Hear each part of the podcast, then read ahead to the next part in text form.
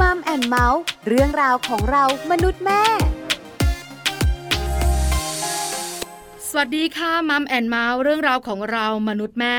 วันนี้อยู่กับดิฉันปาริตามีทรัพย์เหมือนเคย มีเรื่องมาคุยกันอีกแล้วค่ะ โดยเฉพาะคุณผู้หญิง แล้วก็ว่าที่คุณแม่ทุกทุกท่านค่ะ วันนี้เราจะคุยกันเรื่องของโรคหัวใจกับผู้หญิงตั้งท้อง หลายคนบอกว่า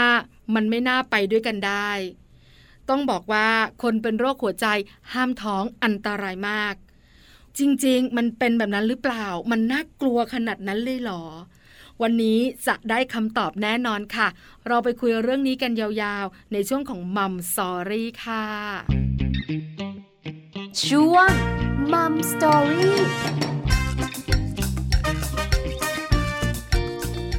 มัมซอรี่วันนี้เราจะคุยกันเรื่องของโรคหัวใจกับคุณแม่ตั้งท้องเนี่ยนะคะ น่าสนใจมากๆค่ะ เพราะว่าโรคหัวใจเป็นอันตรายกับคนท้องมากๆ แต่จริงๆแล้ว คุณผู้หญิงว่าที่คุณแม่ขา เป็นโรคหัวใจเราก็ตั้งท้องได้นะ จริงค่ะ ไม่ได้โม้ไม่ได้พูดไปเรื่อยถ้าไม่เชื่อฟังมัมแอนเมาส์วันนี้ เพราะวันนี้ค่ะ มีอาจารย์หมอ จะมาบอกเรามาให้คำแนะนำมาให้ความรู้พลเอกนายแพทย์ประวิทย์ตันประเสริฐค่ะ ท่านเป็นกรรมการมูลนิธิโรคหัวใจ แล้วก็เป็นอดีตนายกสมาคม แพทย์โรคหัวใจด้วย อาจารย์หมอประวิทย์จะมาบอกคุณผู้หญิงว่าที่คุณแม่ทุกท่าน ว่าโรคหัวใจในขณะตั้งท้องเป็นอย่างไร กลุ่มเสี่ยงคือใคร แล้วถ้าเป็นโรคหัวใจแล้วเนี่ย จะเกิดภาวะอะไรบ้าง ที่สำคัญรักษาได้ไหมป้องกันได้อย่างไร ได้คำตอบทั้งหมดแน่นอน แล้วตอนนี้อาจารย์หมอประวิทย์ก็พร้อมแล้ว ไปขอความรู้ท่านเลยค่ะมัมสตอรี่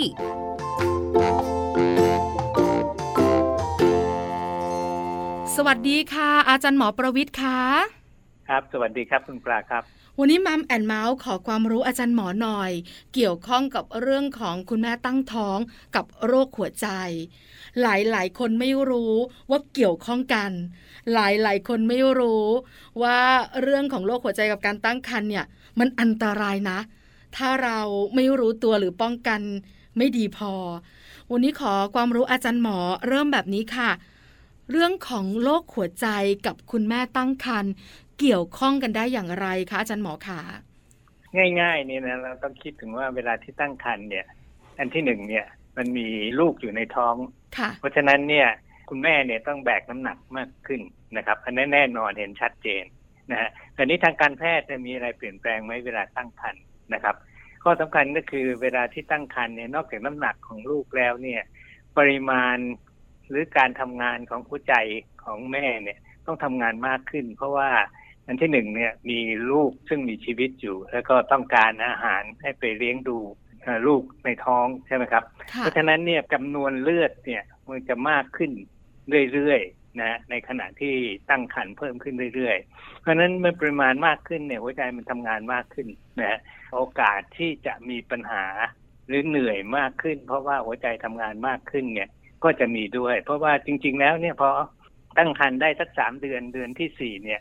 ปริมาณเลือดเนี่ยจะเพิ่มขึ้นสามสิบสี่สิบเปอร์เซ็นถึงห้าสิบเปอร์เซ็นเลยนะครับ เพราะฉะนั้นเนี่ยจำนวนเลือดเพิ่มขึ้น นั่นหัวใจก็ทำงานมากขึ้นหัวใจเต้นเร็วขึ้น เพราะฉะนั้นเนี่ยง่าย ๆ คุณแม่จะรู้สึกเหนื่อยง่ายขึ้นนะครับ นั่งเฉยๆเนี่ยก็จะรู้สึกหัวใจมันเต้นแรงขึ้นเร็วขึ้นนะครับ อันนั้นเป็นสิ่งซึ่งเกิดขึ้นในคนปกติ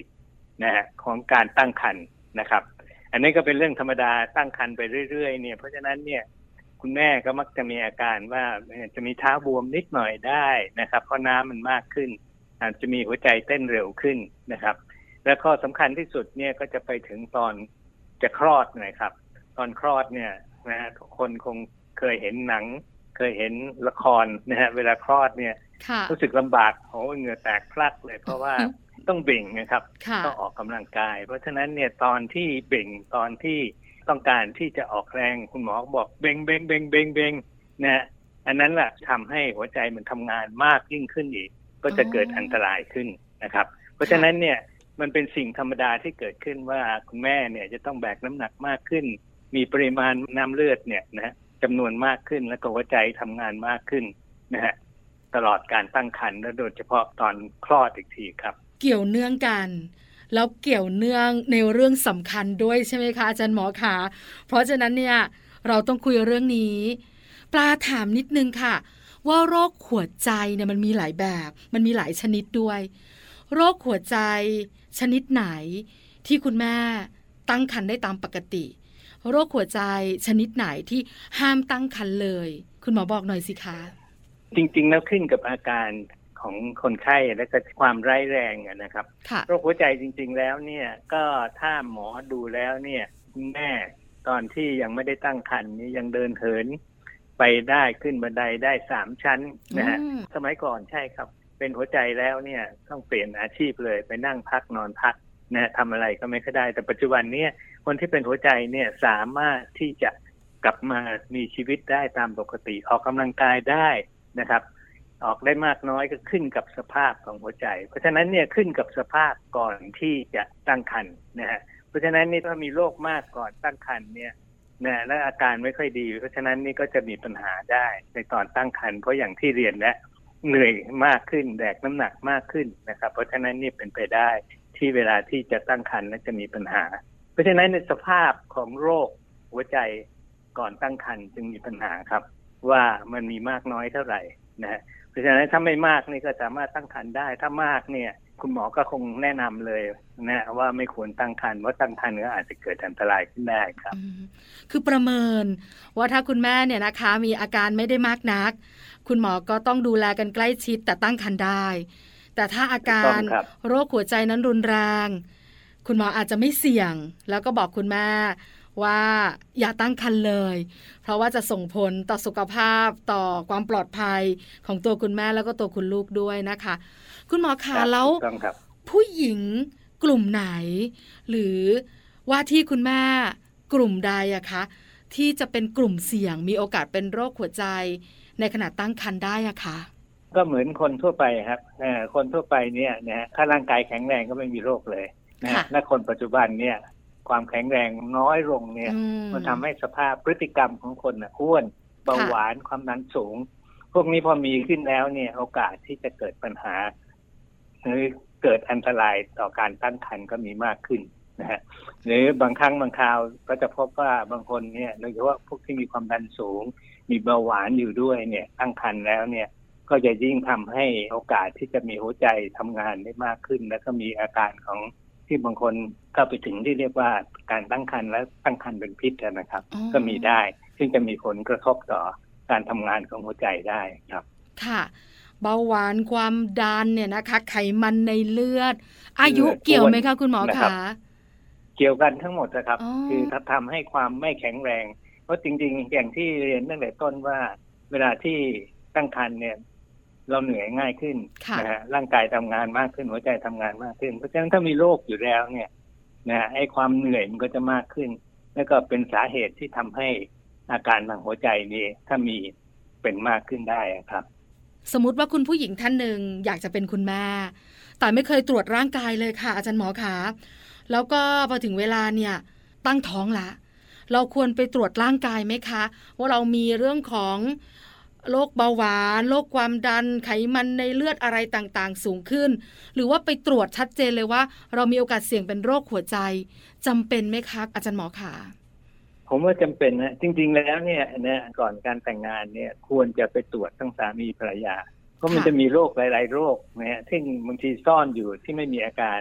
นะฮะซึ่งมันเป็นพาหะอย่างเช่นที่เราเรียกทาลัสซีเมียโรคเลือดจางเนี่ยอืมถ้า คนหนึ่งเป็นคนไม่เป็นลูกออกมาก็ยังโอเค แต่ค่ะถ้าพ่อเป็นแม่เป็นด้วยเนี่ย ลูกออกมานี่ก็จะมีอันตราย เพราะฉะนั้นเนี่ยคำแนะนำก่อนจะแต่งงานเนี่ย ก็ถึงจะมีเดี๋ยวนี้โรงพยาบาลทั่วๆไปมีนะว่าก่อนจะแต่งงานเนี่ยก็จะมีโปรแกรม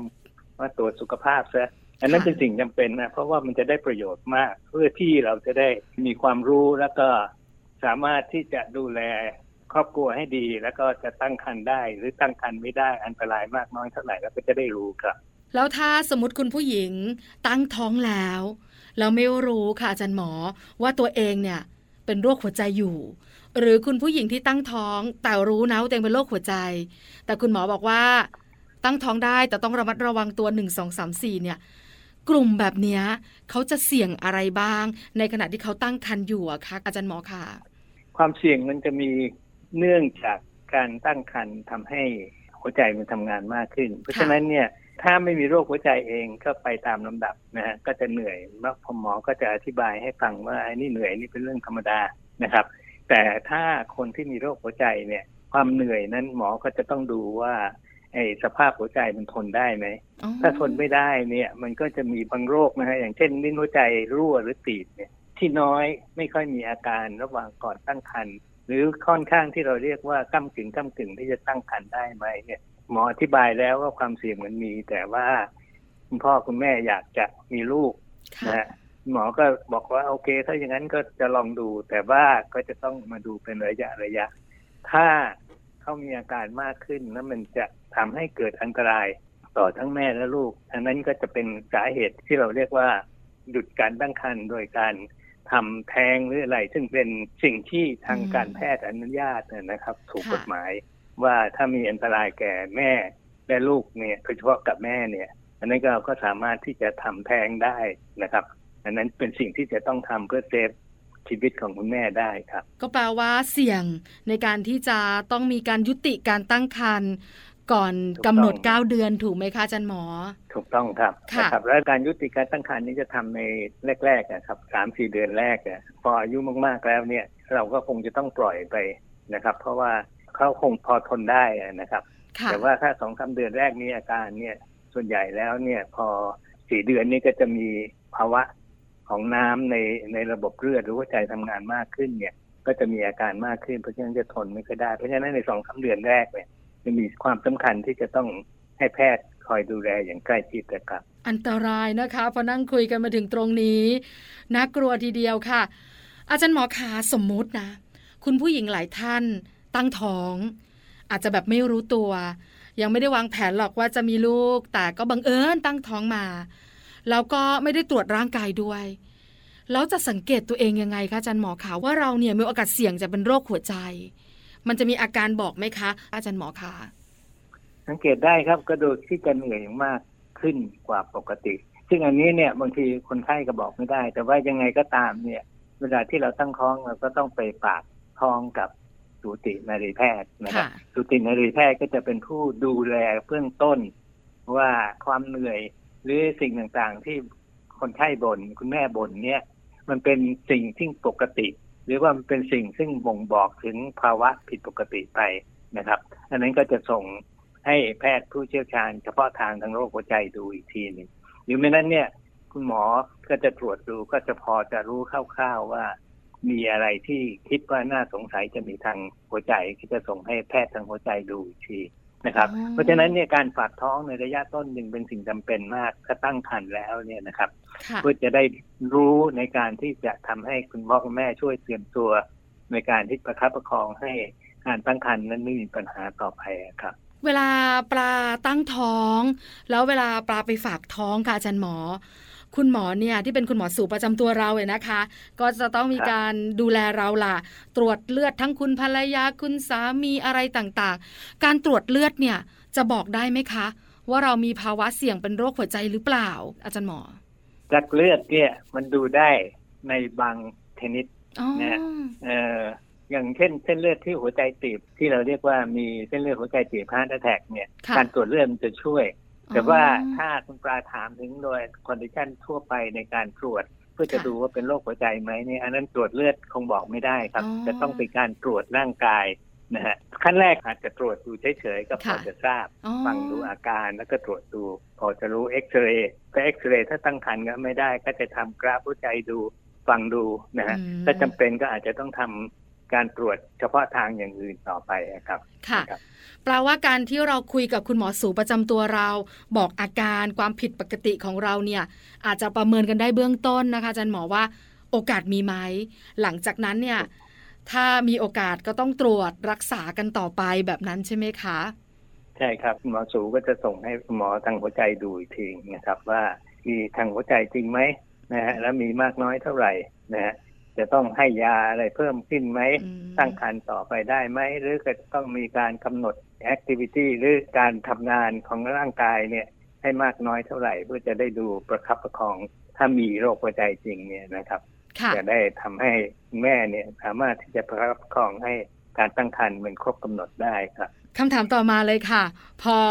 เราตรวจปุ๊บเราทราบแล้วว่าเราเป็นโรคหัวใจ แต่คุณหมอบอกว่าเราสามารถไปต่อได้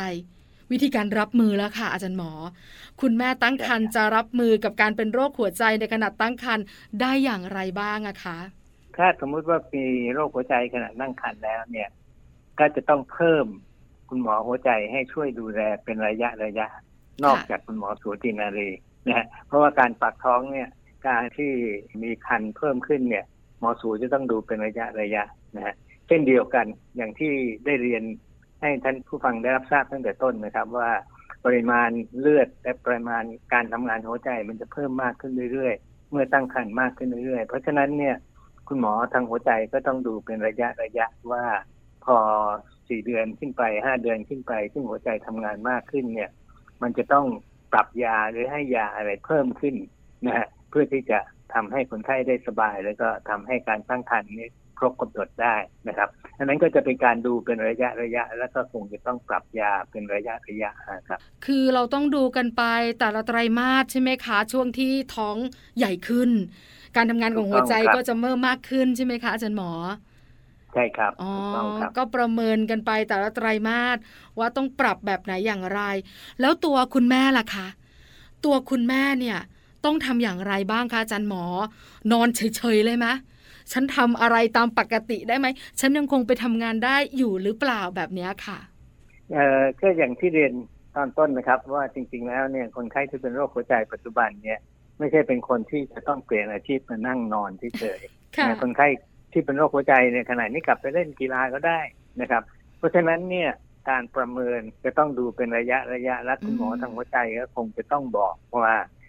กิจกรรมอะไรที่คุณแม่ยังทำได้ กิจกรรมอะไรที่คุณแม่จะทำไม่ได้นะฮะความพอดีนะฮะอันนั้นเป็นสิ่งที่สำคัญที่สุดนะครับค่ะว่าออกแรงก็ควรจะออกนะฮะไม่ควรนั่งนั่งนอนนอนเพราะว่านั่งนั่งนอนนอนเนี่ยน้ำหนักก็เพิ่มขึ้นและความเหนื่อยมันก็จะมากขึ้นเพราะเราไม่ได้ทำอะไรนะครับอ๋อเพราะฉะนั้นเนี่ยแพทย์จะต้องเป็นผู้ประเมินแล้วก็แพทย์เองเนี่ยโดยเฉพาะทางด้านหัวใจนี้ขณะนี้ก็มักจะ ให้คนไข้เนี่ยได้เดินออกกำลังกายเสมอ เพื่อที่จะช่วยทำให้หัวใจเนี่ย มันช่วยปรับตัวทำให้การทำงานดีขึ้น และสภาพหัวใจก็จะดีขึ้นครับเพราะฉะนั้นเนี่ยอย่างที่เรียนตั้งแต่ต้นๆว่าคนไข้ที่เป็นหัวใจขณะนี้เนี่ยกลับไปเล่นกีฬากลับไปทำงานได้ตามปกติเลย ถ้าเขาค่อยๆทำไปเรื่อยๆนะครับ เหมือนคนที่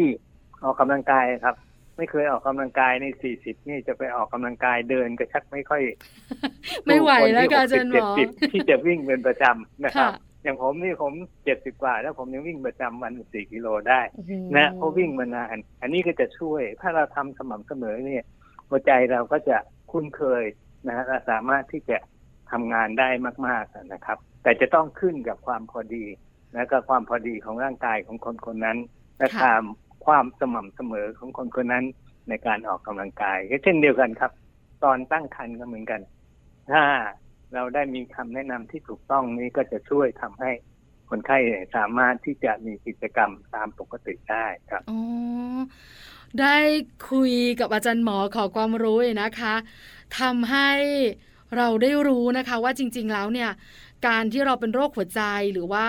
เรามีโรคประจำตัวเนี่ย ถ้าเราได้คุยกับ คุณหมอ หรือว่าเราได้ปรึกษาแล้วปฏิบัติตัวอย่างถูกต้องเนี่ยไม่ว่าจะยังไงเราก็สามารถกลับมามีชีวิตปกติได้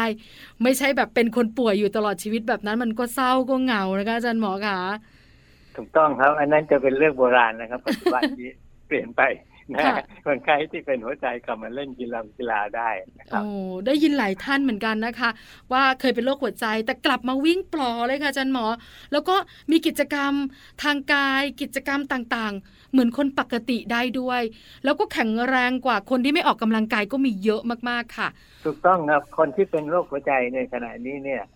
หลังจากป่วยเป็นโรคหัวใจแล้วถ้าได้ปรับตัวแล้วก็เรียนรู้พฤติกรรมต่างๆ ออกกำลังกายที่สม่ำเสมอ ก็จะมีร่างกายที่แข็งแรงกว่าก่อนเป็นโรคหัวใจก็มีตั้งแยะครับ เพราะฉะนั้นเนี่ยไอ้สิ่งต่างๆ เหล่านี้มันขึ้นกับสิ่งที่ตัวเองกระทเขาเหมือนกับกินอะไรก็จะได้สิ่งนั้นมานะว่าจะดู you you get it เหมือนกับสิ่งที่ทำอะไรก็ได้นะ สิ่งนั้นนะครับมถ้าออกกำลังกายมากแล้วก็จะได้ประโยชน์มากนะครับ ค่ะ สุดท้ายค่ะอาจารย์หมอ คุณผู้หญิงหลายท่านว่าที่คุณแม่หลาย ๆ ท่านเนี่ยนะคะ ก็บอกว่าเข้าใจนะ ว่าโรคภัยไข้เจ็บมันเป็นเรื่องที่เกิดขึ้นได้ แต่ถ้าให้ฉันเลือก ฉันไม่อยากเป็นโรคหัวใจเลยนะคะ เราจะมีวิธีการป้องกันอย่างไร ไม่ให้เราเป็นโรคหัวใจ หรือว่าเสี่ยงที่จะป่วยเป็นโรคหัวใจค่ะอาจารย์หมอ อันที่สำคัญที่สุดก็คือดูแลสุขภาพนะง่าย ๆ ก็คืออาหาร ต้องไปตามใจปากมากขึ้นนะครับค่ะทานพอสมควรนะฮะอารมณ์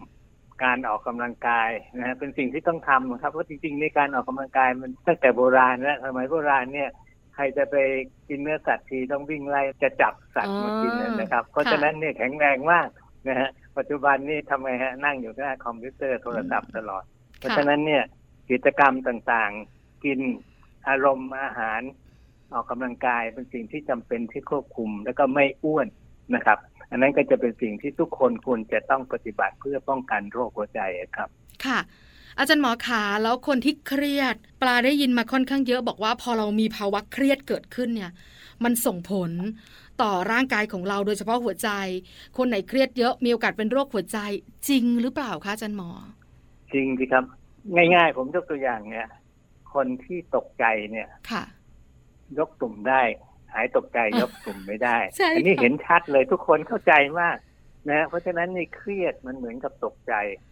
ข้างในเนี่ยโอ้โหมันร้อนหมดนะหัวใจทำงานมากฮอร์โมนทำงานมาก เพราะฉะนั้นในความสึกหรอต่างๆ นี่มันมีมากอยู่ตลอดเวลาทั้งๆที่เรานั่งเฉยๆถ้าเราเครียดเนี่ย ทุกอย่างมันอยู่ข้างใน เหมือนเรามีไฟอยู่ข้างในอะมันเผาทั้งหมดเลย เพราะฉะนั้นนึกถึงง่าย ๆ นะฮะ อวัยวะต่างๆ การทำงานของหัวใจอะไรต่างๆ ความเสื่อมมันก็จะมีมากขึ้น ถ้าเราเครียด เพราะฉะนั้นนี่ความเครียดจึงเป็นสิ่งที่สำคัญที่สุดอีกอันหนึ่ง อย่างที่ผมเรียนออคืออารมณ์อันหนึ่งนะครับค่ะ เพราะฉะนั้นนะคะ อารมณ์ต้องแจ่มใสไม่เครียด ถึงสิ่งรอบตัวในปัจจุบันนี้จะทำให้เราเครียดก็ตาม แต่เราก็สามารถมีวิธีคิดหรือผ่อนคลายได้ ต้องหาทางเนอะอาจารย์หมอเนอะ คือถ้าเราเครียดเนี่ยได้ครับเราไม่สามารถทำอะไรได้ หรือเปลี่ยนแปลงอะไรไม่ได้ เราก็เครียดฟรี สุขภาพก็ไม่ดีด้วย เพราะฉะนั้นเนี่ยไม่รู้จะเครียดไปทำไม หาทางออกให้กับชีวิตหรือผ่อนคลายในบางครั้งในบางเรื่อง ก็ส่งผลดีต่อสุขภาพ วันนี้ได้ความรู้เยอะมากๆ เปิดโลกคุณผู้หญิงหลาย ๆ ท่านนะคะ ขอบพระคุณอาจารย์หมอประวิทย์มาก ๆ ที่มาให้ความรู้และคำแนะนำในมัมแอนเมาส์นะคะ ครับ ยินดีครับ สวัสดีครับ สวัสดีค่ะมัมสตอรี่